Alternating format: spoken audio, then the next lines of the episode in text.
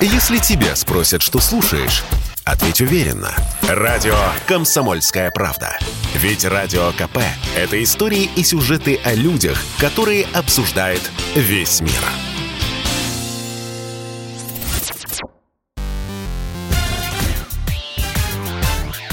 Шоу-бизнес с Александром Анатольевичем на Радио КП.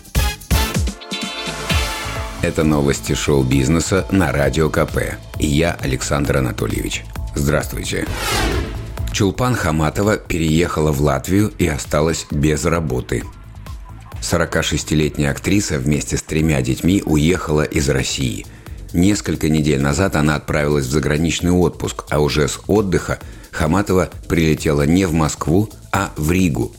Теперь артистка сообщила, что возвращаться на родину пока не планирует, хотя денег на жизнь у нее хватит лишь на 4 месяца – Отсутствие финансов у известной актрисы многих удивило, ведь Чулпан до последнего была занята в кассовых спектаклях «Горбачев», «Иранская конференция», «Мастер и Маргарита», «Рассказы Шукшина» и в других.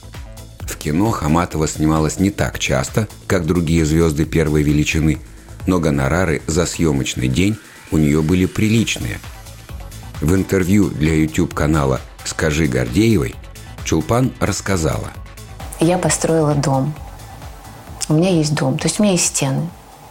Но чтобы содержать эти стены и как их содержать, я пока не придумала. Сейчас, в данной ситуации, когда я без работы и без каких бы то ни было перспектив в будущем. И этот дом не в Юрмале и не в Риге, этот дом э, стоит в деревне. И даже чтобы добраться до этого дома, мне нужна была помощь других людей. Потому что денег, чтобы арендовать машину, как я это делала, у меня не было. Сколько у тебя есть денег, чтобы смочь жить без работы? Три-четыре месяца где-то максимум.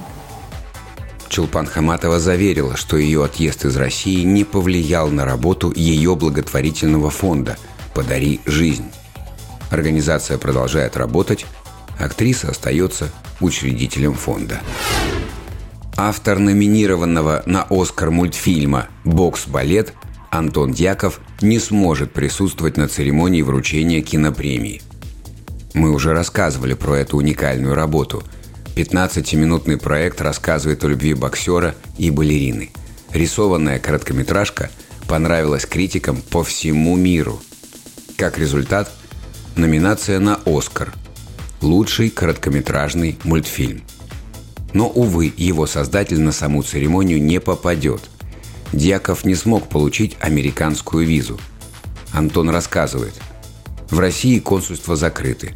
Мы подали в другой стране. Даже не было сообщения о том, что приходите на собеседование или что-то такое. Я остаюсь номинантом, этого уже не отнять.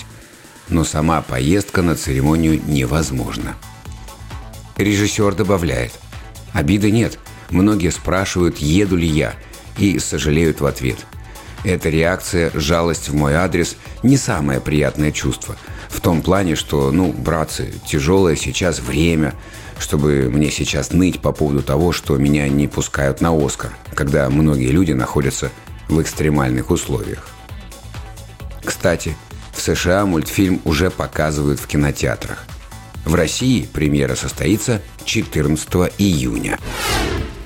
Михаил Барышников призвал не наказывать российских артистов и спортсменов из-за конфликта на Украине. Всемирно известный танцовщик и балетмейстер выступил против санкций в отношении своих талантливых земляков.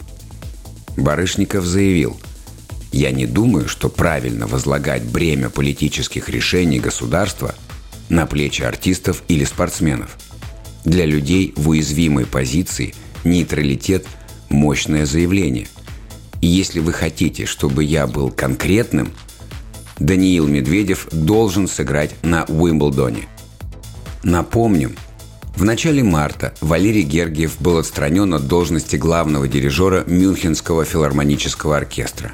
Вскоре – Несколько западных площадок отменили выступление российской оперной певицы Анны Нетребко.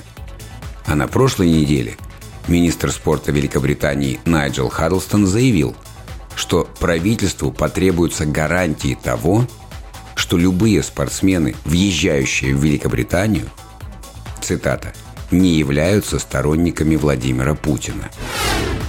Это был выпуск новостей из мира шоу-бизнеса на Радио КП. Меня зовут Александр Анатольевич. До встречи завтра. Пока. Шоу-бизнес с Александром Анатольевичем на Радио КП.